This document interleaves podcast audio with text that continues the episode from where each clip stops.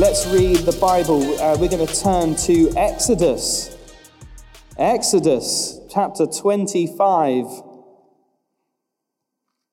And we're going to read that together. I say together, I'm going to read it to you. Exodus 25. Starting at uh, the first verse. And then the Lord said to Moses, Speak to the people of Israel that they take for me a contribution. From every man whose heart moves him, you shall receive the contribution for me. And this is the contribution that you shall receive from them gold, silver, bronze, blue and purple and scarlet yarns, and fine twined, fine twined linen, goat's hair, tanned ram skins, goat skins, acacia, acacia, acacia, acacia wood oil for the lamps, spices for the anointing oil and for the fragrant incense, onyx stones and stones for setting for the ephod and for the breastpiece. And let them, and this is the key verse for this morning, and let them make me a sanctuary that I may dwell in their midst. Exactly as I show you concerning the pattern of the tabernacle and all of its furniture, so you shall make it. This is the word of the Lord. Thanks be to God. And I know some people are like, what was, what's that little thing we just repeated there? Well, we're an Anglican church, and sometimes we have liturgy. If you want to find out why I include some liturgy in our services, sign yourself up to a vision lunch coming up, and I'll give you more info there. Let's pray real quick. Lord God, thank you for our time together, and I pray that you continue to be with us by your Spirit as we unpack these verses in Jesus' name. Amen. So today we're kicking off a new series, um, a new series of talks called Presence. What we're going to do is we're going to track through the Bible and looking at how God was, has been present with his people throughout history. And the reason I wanted to do this, this series um, now is that I've come to realize in my own life, and you might, you might recognize this in your own life, is that however hard I might try, and however much stuff I try and put into my life, however much self care or people that I surround myself with, however, however hard I try to do that to, to, in order to stay positive throughout life or to keep persevering or to feel secure and to live at peace and to live with joy, nothing brings hope and strength to my life like spending time in the presence of God. I hope that as we then journey through this, this series together, that we'll become more and more aware of God's presence in our lives, more aware of his desire to fill us with his, with his presence. And his presence brings freedom and life and joy. So here's a little quick overview of where we're going uh, in this series. Today we're going to look at how God was present in a particular place. God was present in the garden when he created the world, and then he's present in what we just read, this, this, this tabernacle, which was a tent. And, and then God was, it eventually became this temple, God's presence in a specific place. And in week two, we're going to look at how God is present um, and how he fills people at a, at a particular moment for a specific time, for a specific purpose. Week three is the pinnacle. This is where, this is where God is present in the world through the person of Jesus Christ. Week four actually lands on Pentecost. And so we're going to look at how God's presence is poured out to all people, for all people to know and experience his presence by when he pours out his spirit uh, on the day of Pentecost. And then we're going to conclude our series together by looking at how God is present through us. God's presence in the world is through us, those of us who know him and who've been filled with his spirit and with his presence. That's God present through his people. And so uh, we're going to pick up the first one together today by looking at God's presence in a particular place. I'm, I'm one of those weird types of people. I'm, I'm sort of borderline introvert, extrovert. I, I, it's hard to tell which one I am at, at times. Um, I'll re, I recharge on my own. So maybe that's the introvertedness. I, I do need to go away on my own to recharge. But I really, really like being around people. I really like being around people. In the, in the office next door, we call it Bay Central because we're cool. Um, but I do this, I, I do this um, uh, look around the office whenever I, I, I, de- I don't often take lunch with me. And so when it comes to lunchtime, I need to pop out to the shops to get my lunch. And so I do this sort of look around the office. Who else hasn't got lunch? Who wants to walk with me to Tesco? Who wants to walk with me and get, get some lunch? Um, I, sometimes I've made up excuses. I'll say to Gareth, Gareth, should we, should we talk about groups or something with the church via Tesco? So that just, just basically, just so that I can uh, go with someone and be with someone. If, if, if I can't find anyone to go to lunch with me, I won't get lunch. That's how much I want to be around people.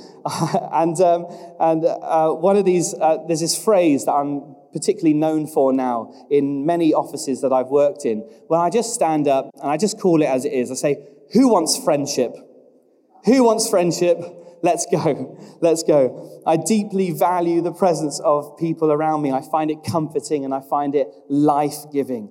And if you would call yourself a Christian, if you're here today and you know God and you know Jesus, you, you have this incredible truth. You know this incredible truth that actually God is always present with you. And more comforting, more life giving than someone walking with me to Greggs to pick up some donuts. More comforting, more life giving than that is the presence of God in every moment of your life.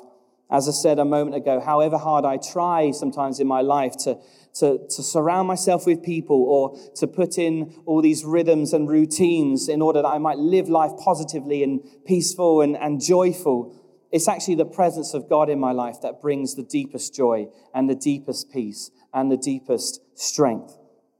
The passage we read from in Exodus uh, 25 is God directing Moses. He's saying, I want, I want to be present with you, and here's how we're going to do it. And then later on, after in, chapter 33 of the same, of the same book, God, is, God gives Moses this promise. And he says, My presence will go with you, and I will give you rest. And Moses clearly understood the importance of God's presence because Moses responds, if your, present, if your presence doesn't go with us, then do not, do not send us from this place. Essentially, Moses is saying, Well, that's great, God, that we've got your presence because we don't want to do anything without it.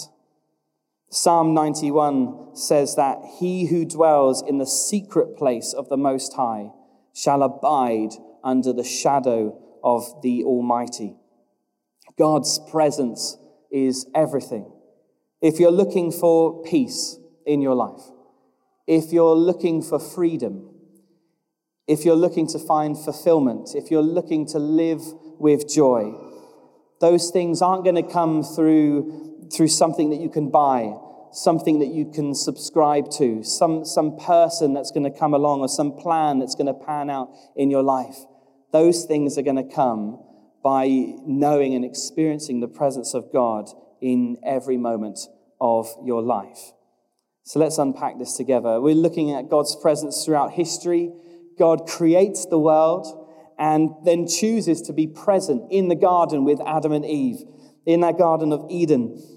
But if you know the story, humanity sins against God, and that creates this barrier between God and his people. God is, God is holy and so can't quite be with his people in the same way anymore. But as we read in Exodus 25, God has a plan.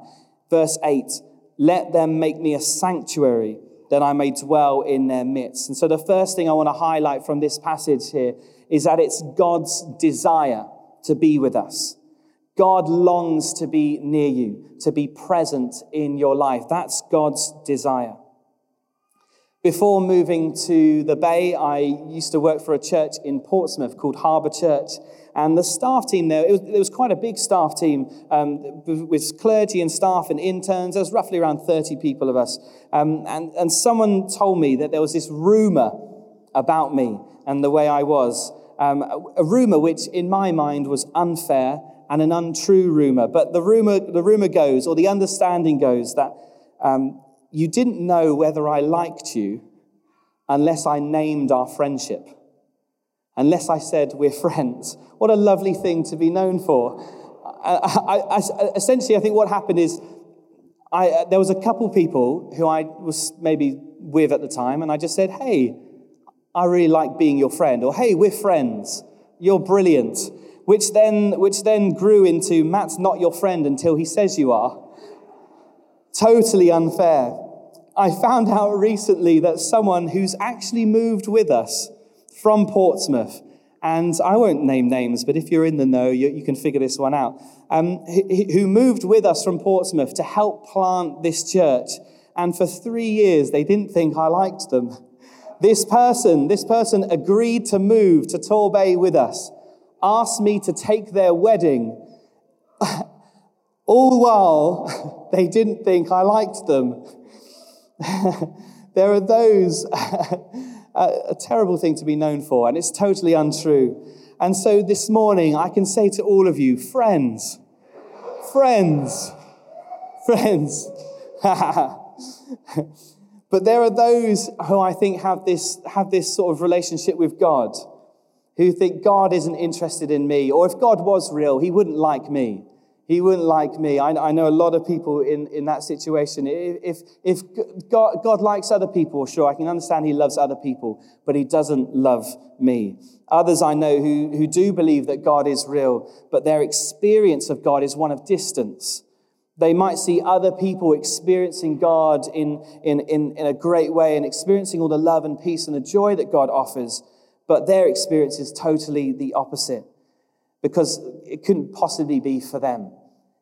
God doesn't want to give them peace. God doesn't want them to experience his love. That's for other people. And then perhaps there are those of us who feel like, no, I, I want to be loved by God. I want to know God. So I'm going to try really, really hard to, to, to win God's approval, to do things that would please God because God must be angry. And so let's try and make God happy with us. Let's try and make God like us. So often, God is seen as something distant, uh, disinterested perhaps in us, angry or cross. But this book here, this, this, this Bible, is full of stories of quite the opposite. This, this book is full of stories of God pursuing his creation, pursuing his people, wanting them to know and experience his love, wanting them to find freedom in all that he has to offer.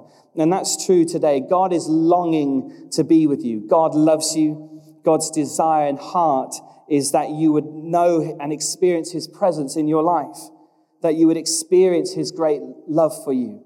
That's God's desire for you. That's God's desire. But not only does God have a desire to meet with us, but God comes up with a plan. That's God's design. You and I don't have to come up with anything clever. We don't need to try harder. We don't even try and need to earn it. And we don't have to come up with a plan by ourselves because God Himself makes a way to be with us. I am, humble moment, I am brilliant at following a plan. Tell me what to do and I will do it. And I'll do it really, really well. I'm great at following plans. I'm not very good at coming up with a plan.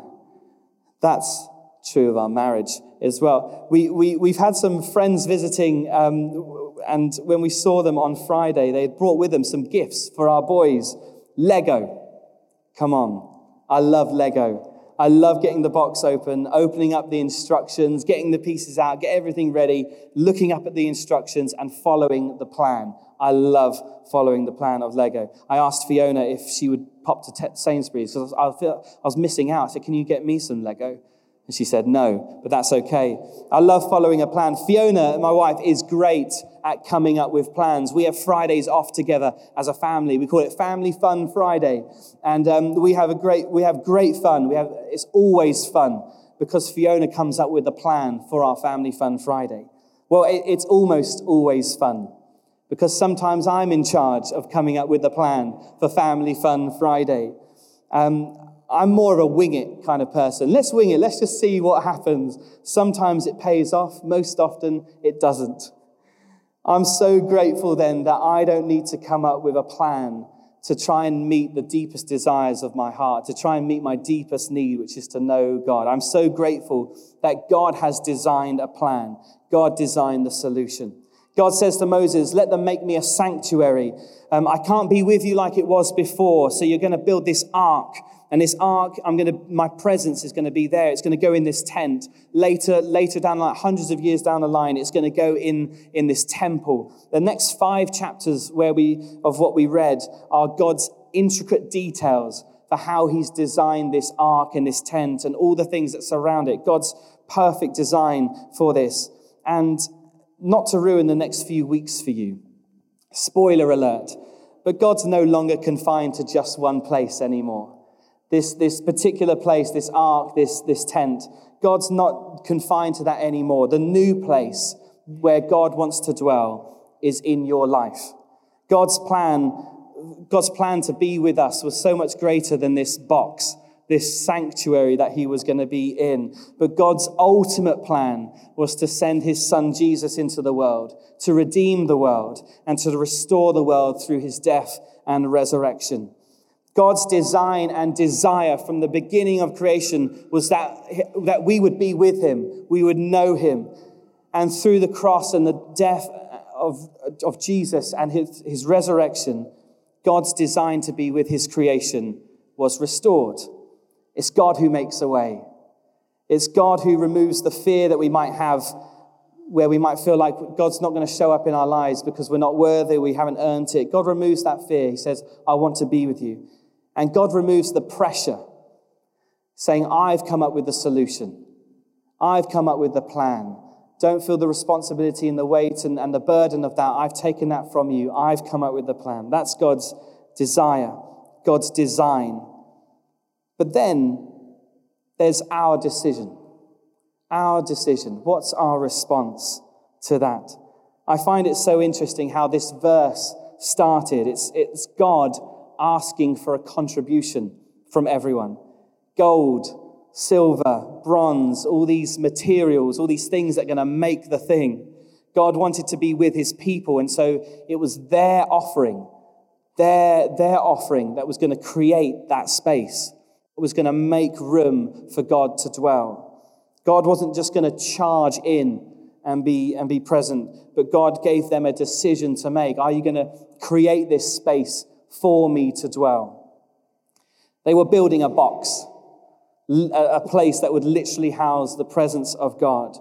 But I wonder how different it would read today. God wants to be present in your life. How, how, can you create that space? How would you create that space that your, your heart and your life would be like that box, that sanctuary that would welcome in God's presence? It's probably not gold and silver that's needed. It's definitely not gold and silver that's needed anymore. Perhaps nowadays it would be more the removal of things, the removing of distractions that get in the way, the removing of some ambitions that we might have for our life. Perhaps it's the removal of barriers that, that we hold up that, to try and keep God at arm's distance. What is it? What's going to create that space? Perhaps it's our, the way we spend our time. Perhaps it's the way we spend our money. What, what, what's, what's there that, that God says, if, if, that, if you could move that out of the way, or if you could put this in place in your life, I could come and dwell, because that's my desire to be with you. God says, I want to be with you, and I've made it possible. So, what's your decision? And whatever our decision, if you decide to allow that space, to allow, to allow your life and to allow your heart to become a place that God's presence might call home, you can totally trust and know that when you ask God to be with you, it's his deep desire to be with you, and he will be with you because it's his heart for us. God, the truth of this morning and the truth for every moment of your life is that God is here, God is near, and God wants to meet with you. I've got four really, really close friends who I, who I went to vicar school with. And off the back of um, ordination four, four or five years ago now, we, we made a commitment to each other that we, we, we wanted to encourage each other down for, for the next 40 years or however long we're all in ministry um, we wanted to commit to each other and encourage each other. So we, we meet up every year. Actually, we, we Zoom call each other every two weeks just to check in. But every year we go away for a couple of days just to hang out, to encourage each other. And part of that is we each get a, a, a chance to share what's happened over the last year. We each get a chance to share how, how we're doing and what we're experiencing, and then the others sort of reflect back and challenge or encourage or try and uplift each other. And I, two years ago now, I, I shared how, how my year had been, and it, it had been okay. But one of my friends sort of just clocked, noticed something that I had said, and said, Matt, when was the last time you had experienced God's love for you? And I said, and then in that moment, um, I, I'm quite teary in those, those weekends away. And I just started tearing up because it'd been a very, very long time, a very long time of actually experiencing God's love for me. And I sort of broke down in tears in that moment because, and I started saying, why, God? Why, why, can, why does everyone else get to experience your love? Why does everyone else get to experience the joy and the blessing? And I was in church leadership in that time and helping other people meet with God. And I was like, God, why can't I meet with you? Why can't I know you? And it was in that moment I God's presence came and met me. And I experienced what I can only describe, and it's hard to describe. I experienced the kindness of God in that moment. That in my moment of deepest desperation to know and experience God's love, in my deepest moment of pain and all that I had going on, God's kindness poured out in my life. And that can be true of you this morning as well. Whatever your experience of God, whatever your experience of God, whether he, you experience Him near or whether He does feel distant from you this morning, whatever it is, it doesn't detract from the truth that He wants to meet with you. That will always be true his desire to know you and to be with you, and for you to experience his presence in your life. He's made it possible for you to experience him. And then all that's left then is a decision for, for us to make whether to trust him, whether to open up our hearts, open up our lives to receive that kindness, to receive that love, and to receive all that he has for us. Amen.